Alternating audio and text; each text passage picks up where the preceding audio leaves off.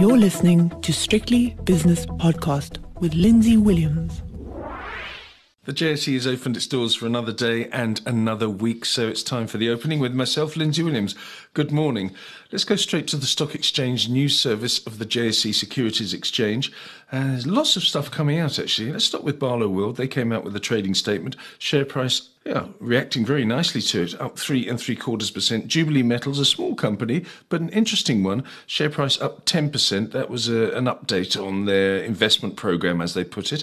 Astral, the chicken company, uh, their results came out and yeah, tentatively uh, in the green, up one and three quarters percent. Redefine, the property company, also results up half a percent. Raubex results out as well, down one and three quarters percent.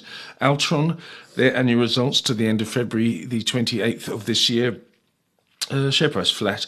Vodacom, that's a big one, uh, down one and a third percent with their year-end numbers as well. Calgro, the same thing. The share price reacting nicely up 1.8 percent. So lots and lots going on for those companies that have February year or half year ends.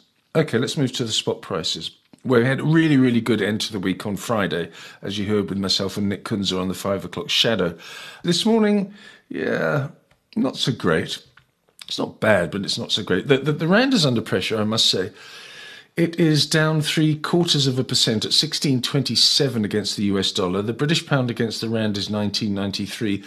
The euro rand is threatening to go from 16 to 17 because it's 16.97 at the moment. The euro dollar is 104.25, which is barely changed from Friday. Speaking of Friday, the Dow Jones was up 1.5%. The S&P had a storming session, 2.4%. And Nasdaq, well, if the S&P was a storm, the Nasdaq was a hurricane because it was up 3.8%. Really, really good performances. This morning in the Far East, though, it's sort of mixed picture because Tokyo is half a percent higher, Shanghai is a third of a percent weaker, Hang Seng is flat, and the all share in Sydney is up a quarter of a percent. Let's go now to commodities, where gold is clinging on to 1800. It's 1807, which is flat from Friday. Platinum is down $10 an ounce to 926 and palladium is up $28 an ounce to 1947 and that's a 1.4% gain. Crude oil continuing with commodities. Well, it's down but not by much. West Texas crude is down 0.9% to $109.50, and Brent crude oil is down 1.2% to $110.20, whereas natural gas has gained by one and three quarters percent. The South African 10 year bond yield, it's exactly 10%, which is just very slightly higher, the yield that is from Friday. The US 10 year Treasury bond yield is 2.91%. Uh, yes, a couple of basis points uh, weaker on the yield side from Friday. And if we have a look at Bitcoin, yeah, that thing's um, moved down below 30,000 again. It's 29,550, which is one and a third percent weaker.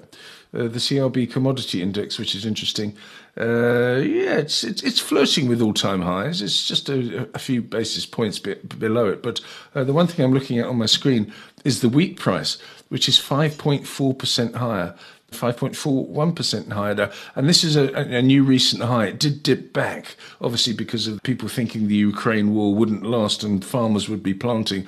But I don't think they are at the moment. As I say, it's, it's well over 5% higher. And this is a multi year high for wheat. So watch out for that one because don't forget, this is a staple. Never mind oil. The wheat price, goodness me, everyone uses wheat every day unless you're anti gluten.